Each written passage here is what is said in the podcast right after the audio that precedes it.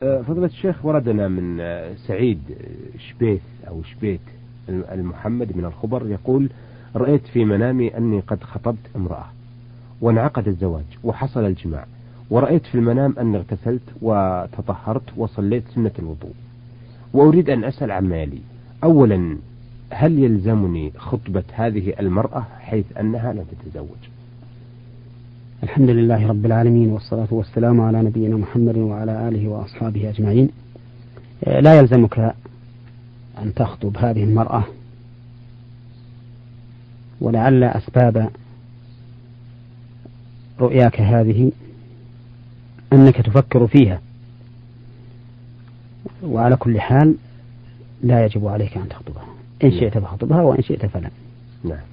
أيضا يقول: هل يلزمني غسل هذه الجنابة وأنا قد اغتسلت في المنام؟ إذا كانت هذه الجنابة رأيت الماء بعد استيقاظك وجب عليك أن تغتسل، وإن لم تره لم يجب عليك الغسل، لأن النبي صلى الله عليه وسلم سئل عن المرأة: ترى في منامها ما يرى الرجل، هل عليها غسل؟ قال: نعم، إذا هي رأت الماء. نعم. فإذا لم ترى الماء لم يجب عليك غسل، وإن رأيت الماء وجب عليك الغسل، واغتسالك في المنام ليس بشيء. نعم. كما أنك لو رأيت المنية ولم ترى حلما فإنه يجب عليك أن تغتسل. إذا استيقظت ورأيت الماء المني وجب عليك الاغتسال، وأن لم تذكر احتلاما. نعم. نعم. سؤاله الأخير يقول: هل يلزمني قضاء سنة الوضوء التي رأيت في منامي أني صليتها بعد أن اغتسلت وتوضعت؟ لا، ما يلزمك، ما يلزمك، كنت هذاك صليتها. نعم. هذه رسالة من عثران حامد الحليوي من حوطة بني تنميم وادي برك السعودية، يقول: أنا مصري أعمل بالمملكة، ومن تاريخ دخولي إلى المملكة لم أرجع إلى أهلي 15 شهرا، وأنا متزوج، وسمعت من بعض الناس بأن من غاب عن زوجته عام كامل يكون واجب عليه التحلل قبل أن يجتمع وزوجته، ولا أدري كيف هذا التحلل، وهل لو لم أفعل يكون حرام؟ أرجو من فضلتكم الإفاضة في الإجابة، ويكون لكم عنا جزيل الثواب، والله يوفقكم ويرعاكم. التحلل يعني يقصد أن يطلب منها أن تحله عن تأخره هذه المدة، فنقول: إذا غاب الإنسان عن زوجته وهي راضية بهذه الغيبة فإنه لا حرج عليه في ذلك إطلاقا. نعم. وأما إذا لم تكن راضية فإن أهل العلم حددوا ذلك بنصف سنة، ولكن فبعد نصف السنة يجب عليه الرجوع، إلا إذا كان غائبا لضرورة كطلب معيشة يحتاجها فهذا لا حرج عليه. نعم. ولكن يجب عليه أن يكون على صلة دائمة مع أهله بالكتابة إليهم أو مكالمتهم بالهاتف أو ما أشبه ذلك، لئلا تنقطع الصلة بينهما. نعم. نعم. هذه عن البنك العقاري. الحقيقة أن يرد أسئلة كثيرة حول هذا الموضوع، وهذه الرسالة وردتنا من القصيم من صاحب إبراهيم، يقول: استقرضت من البنك العقاري وعمرت لي مسكنا، ورأيت أن أستقرض باسم ولدي لكي يكون عندنا أكثر من منزل لنستفيد من أجاره، علما أن هذه المساكن ستكون لابني من بعدي، هل يجوز لي ذلك أم لا؟ أفيدوني وفقكم الله. الحقيقة نرجو بسط الحديث عن عارية الاسم أو الوكالة وهي غير صحيحة. نحن يؤسفنا كثيرا أن يقع المسلمون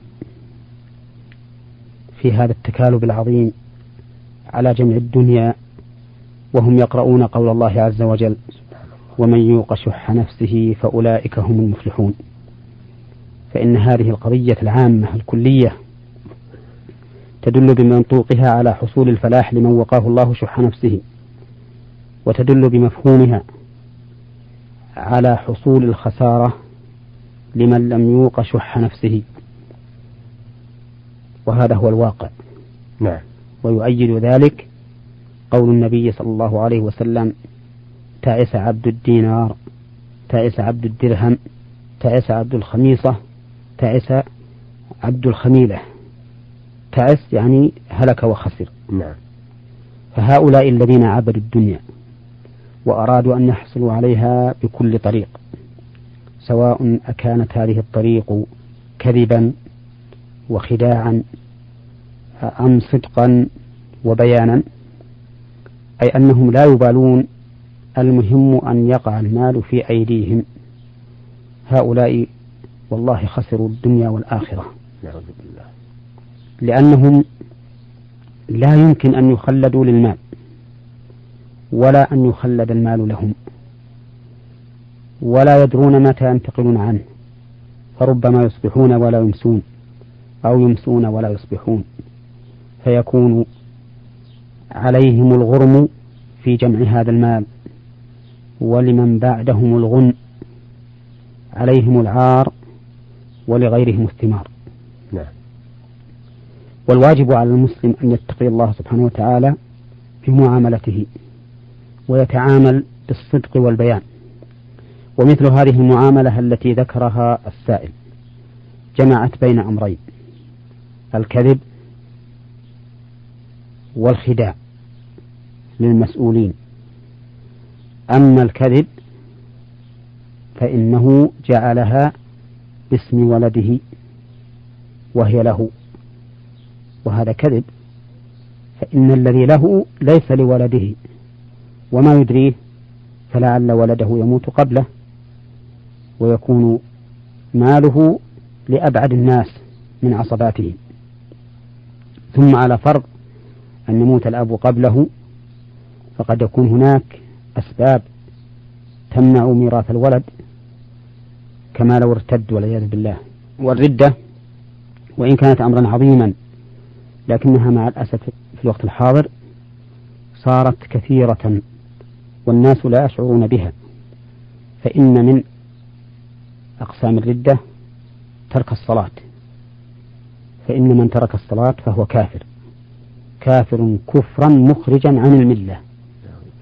لو مات أحد من ورثته وهو تارك للصلاة فإن هذا التارك لا يرث منه من ماله شيئا، ولا يحل له منه درهم واحد، لقول النبي صلى الله عليه وسلم في حديث أسامة الثابت في الصحيحين: لا يرث المسلم الكافر ولا الكافر المسلم.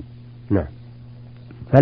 فما يدريه، لعل هذا الولد الذي يبقى بعده لا يرثه، إما لارتداده بترك الصلاة أو غيرها. حتى الاستهزاء بالدين أيضا من أسباب الردة، الذين يستهزئون بالدين بأصله أو شيء من فروعه الثابتة هم مرتدون كافرون. نعم. قال الله تعالى: قل أبي الله وآياته ورسوله كنتم تستهزئون لا تعتذروا قد كفرتم بعد إيمانكم. أو ربما لا يرث منه لغير هذا السبب، كما لو قتله الولد خطأ، مثل أن يكون معه في السيارة والولد هو الذي يسوق، هو الذي يقود السيارة. نعم. ثم يحصل حادث بسبب الولد، بسبب تفريطه أو تعديه، فيموت الوالد، فهنا لا يرث الولد من والده شيئا على المشهور من مذهب الحنابلة. نعم. وإن كان القول الراجح أنه يرث من أبيه ما عدا الدية، يرث من أبيه من مال أبيه ما عدا الدية التي سوف يسلمها لبقية الورثة.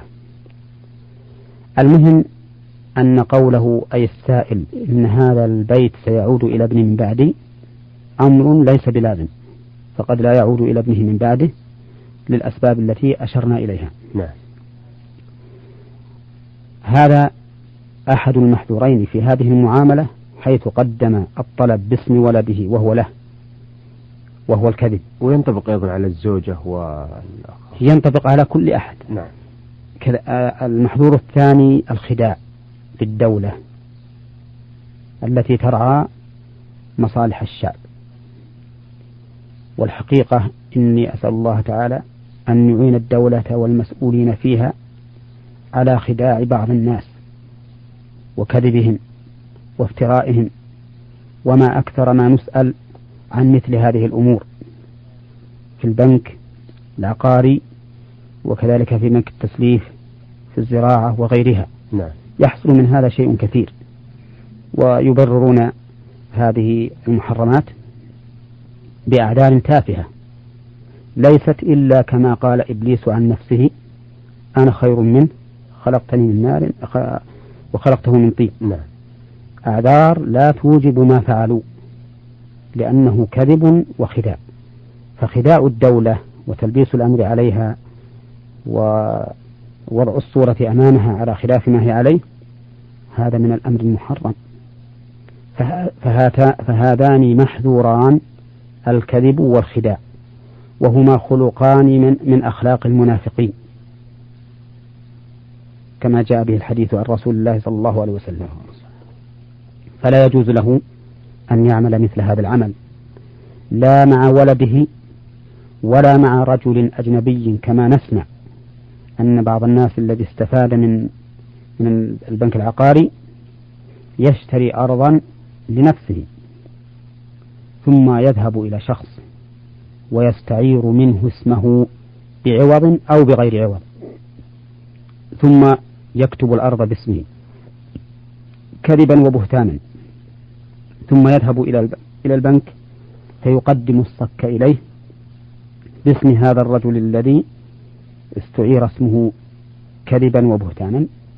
وطبعا أصحاب البنك لا يعلمون الغيب، لا يمشون على ما قدم لهم، فيحصل بذلك من الضرر والمفاسد ما هو معلوم. والذي ننصح به إخواننا المسلمين أن يتقوا الله سبحانه وتعالى في معاملاتهم، وأن يكونوا دارجين فيها على ما رسمه الله تبارك وتعالى لهم في كتابه أو على لسان رسوله صلى الله عليه وسلم، بأن ذلك هو الخير والصلاح. نعم.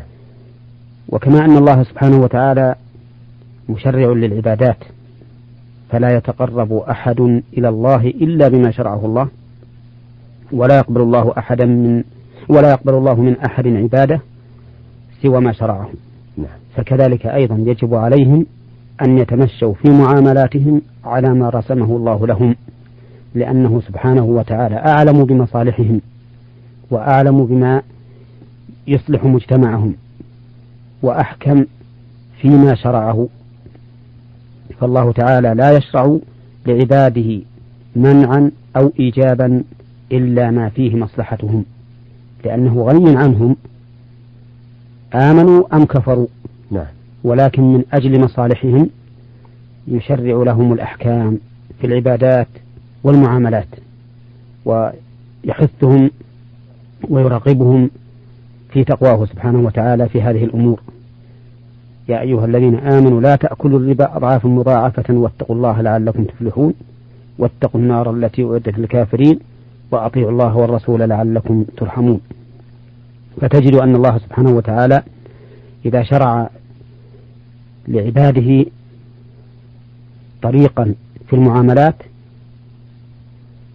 تجده يأمرهم بتقواه. نعم. سواء كان ذلك في الأموال أم في الحقوق. واقرأ قوله تعالى: يا أيها النبي إذا طلقتم النساء فطلقوهن لعدتهن واتقوا الله ربكم لا تخرجوهن من بيوتهن ولا يخرجن إلا أن يأتين بفاحشة مبينة إلى آخره. نعم. نعم. أنه لا يجوز للإنسان أن يقترض باسم مستعار لابنه أو زوجته وهو يريد أن يبني له شخصيا. نعم. لكن نخشى أن يكون هناك لبس على بعض المستمعين، فلو مثلا اقترض باسم ابنه أو زوجته وهو نائب عنهم والملك لنفس الزوجة أو لنفس الابن فهذا لا بأس به. نعم. إذا كان نظام الصندوق يسمح به. نعم. فلا بأس أن يهدي الأرض إلى ابنه يهبه إياها. نعم.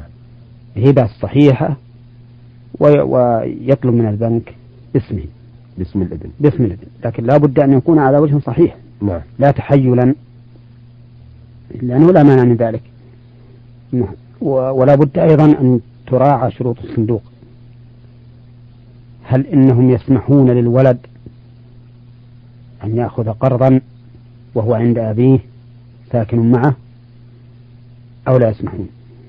نعم نعم أحسنتم. أيها السادة، إلى هنا نأتي على نهاية لقائنا هذا الذي استعرضنا فيه أسئلة السادة سعيد شبيث المحمد بن الخبر وعثران حامد الحليوي.